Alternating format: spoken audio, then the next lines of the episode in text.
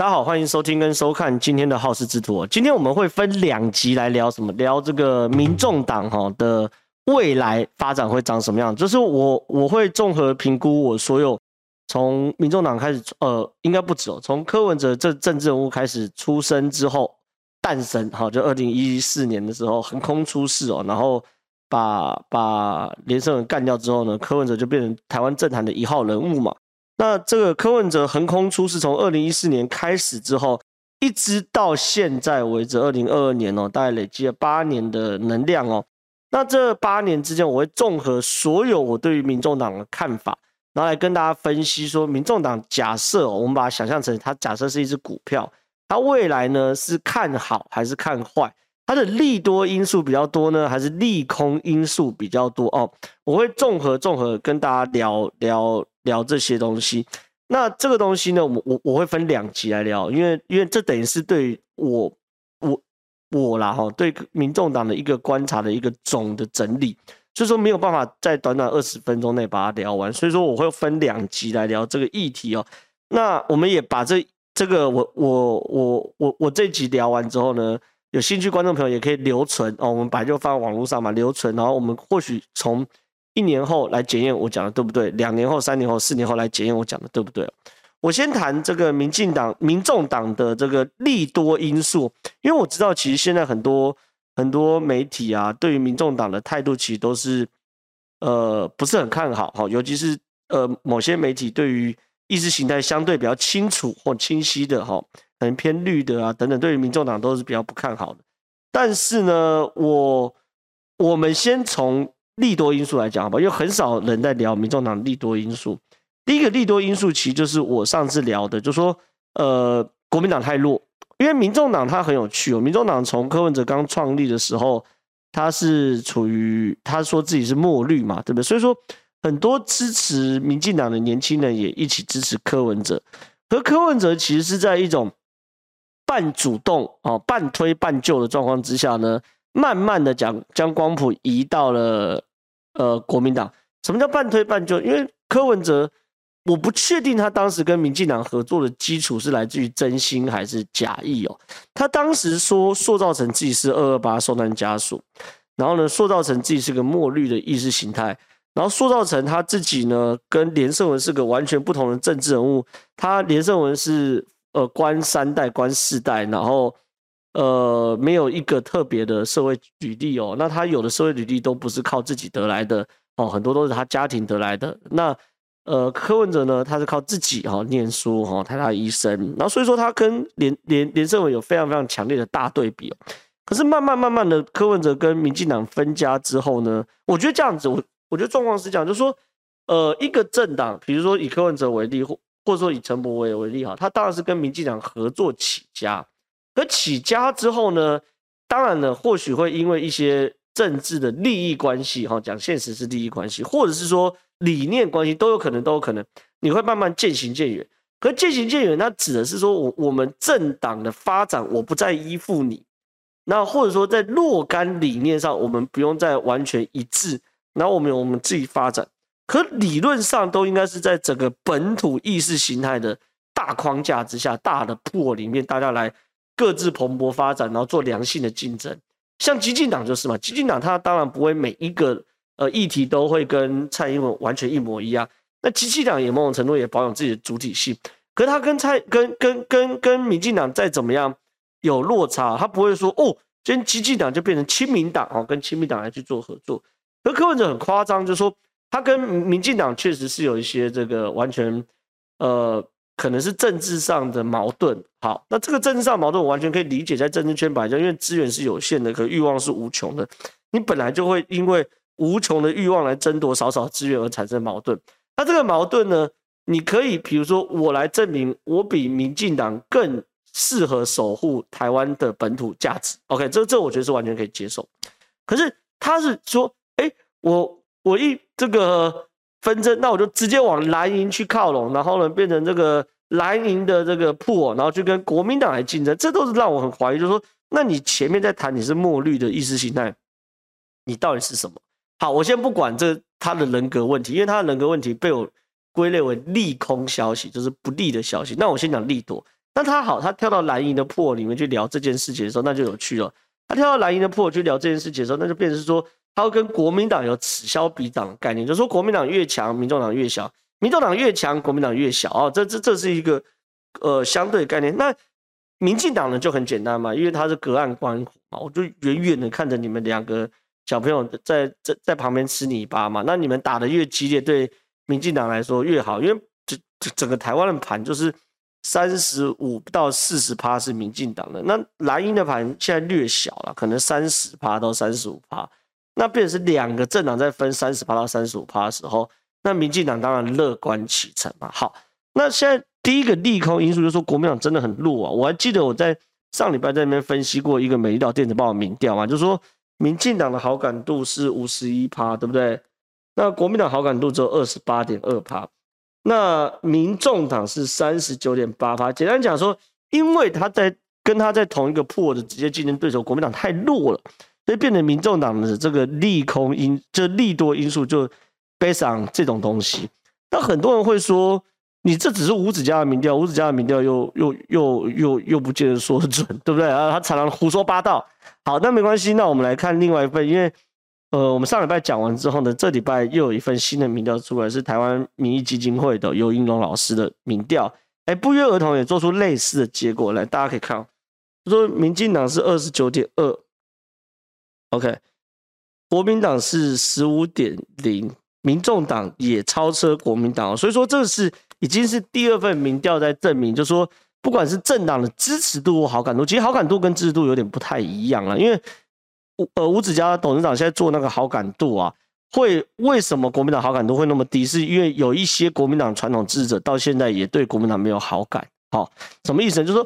因为国民党表现很弱嘛，然后然后弱不禁风，然后每次跟民进党打都输。所以我是国，我举例啊，我是国民党支持者，我就对现在国民党很没有好感，我觉得他是一个烂党。可是你问我支持什么，我还是含泪支持国民党，懂吗？所以说还还是会有落差，就是说好感度当然是说。呃，民众党海放国民党哈、哦，民众党 百分之四十，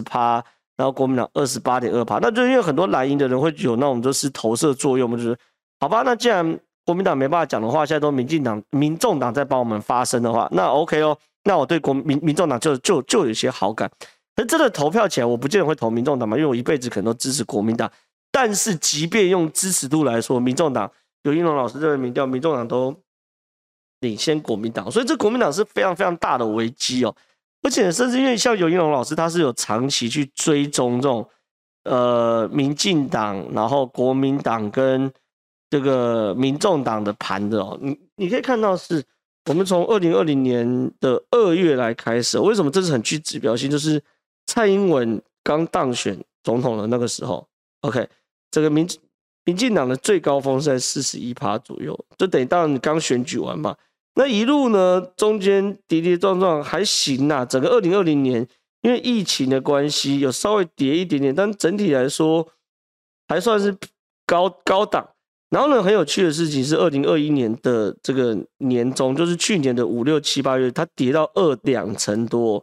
为什么？因为那时候当然就是疫苗啊、三级警戒等等，民进党跌到两成多，所以它等于是有那种腰斩的感觉哦。可是呢，民进党确实是很会选举，一路。当然，随着疫情结束，慢慢拉回来嘛。然后后来到了四大公投等等的，又拉到三成一等等的，又维维维持在这种三成上下的这种高档。好，但是呢，国民党呢就有点这个一蹶不振哦。国民党从二零一九年的八月，你看啊、哦，二零一九年的八月的时候是跟民进党是一模一样的，民进党是三十点二，然后国民党是二十九点六。那个时候是什么呢？我帮大家回想，就是。寒流最顶旺，即将要往下走的时候，就说，呃，那时候寒流就说韩国瑜二零一八年的年底选上了这个高雄市的市长，然后呢，二零一九年的年初呃年中 Yes I Do， 然后开始办大造势，然后到八月的时候确定韩国瑜是民呃呃国民党的候选人的时候，那时候是寒流的最顶旺，那同时也是小弟我开始反韩的开始 ，OK。那反韩开始的时候，你看一路韩国瑜就那个国民党就崩跌到谷底嘛，在二零二二年的时候就一路被小弟我反韩，好杀韩国瑜杀杀杀杀到剩 百分之十二点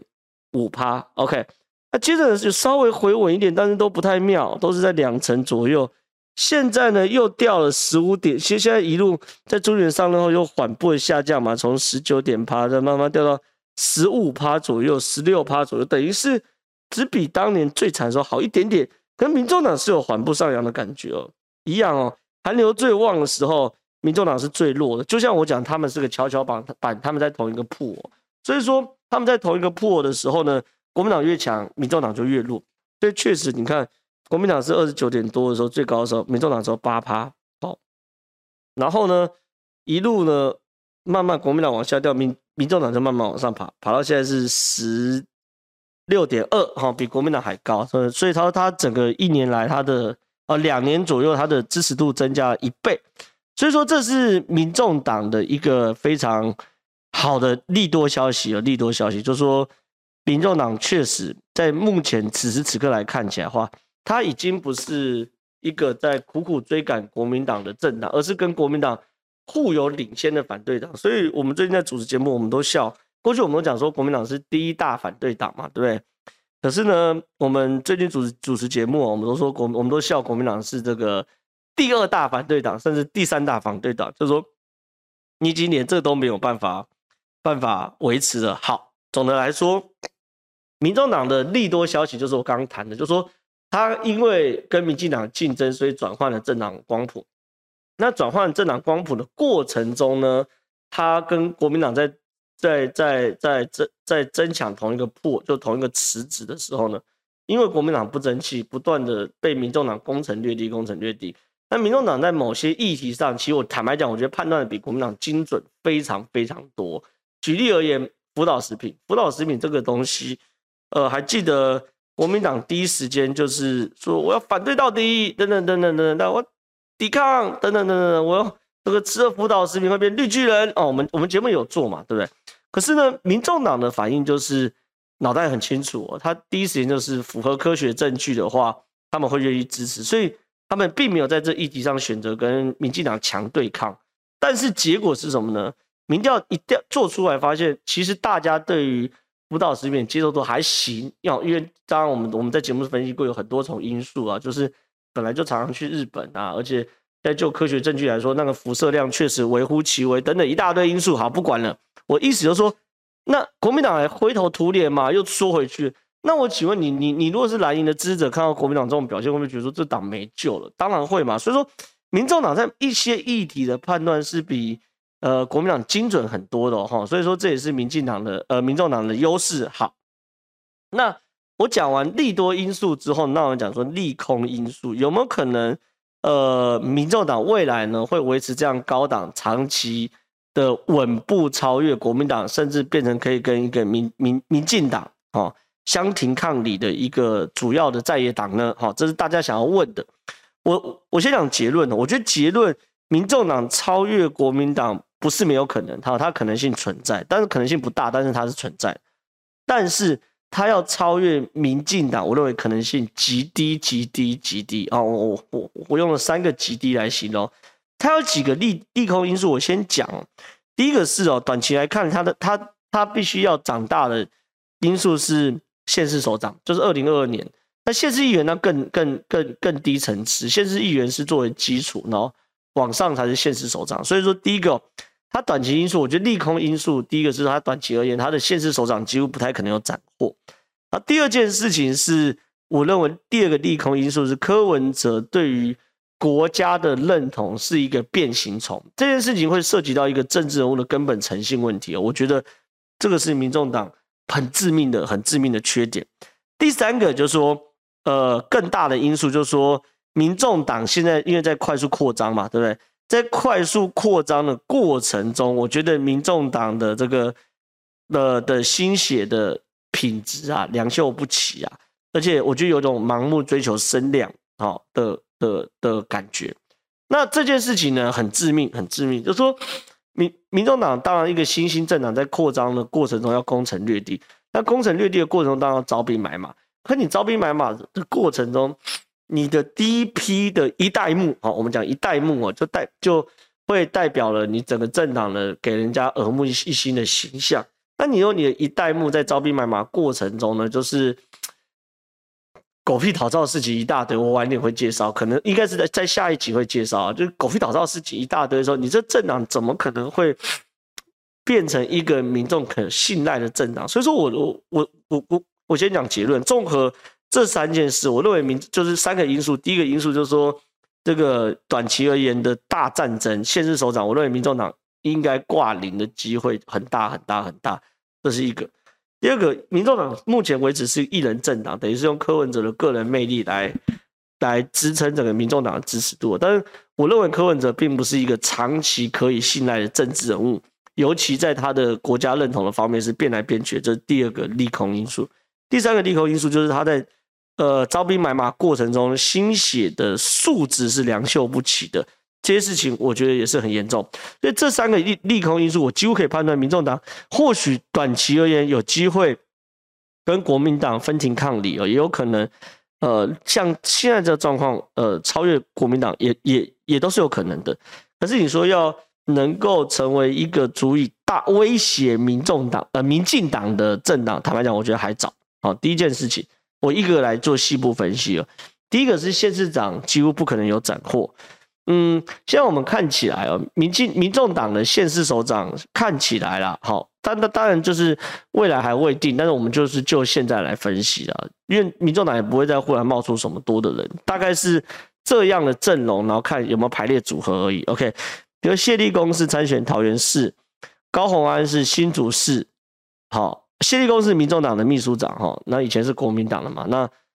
他啊，等下等下再细谈细谈。然后邱成远呃参选基隆，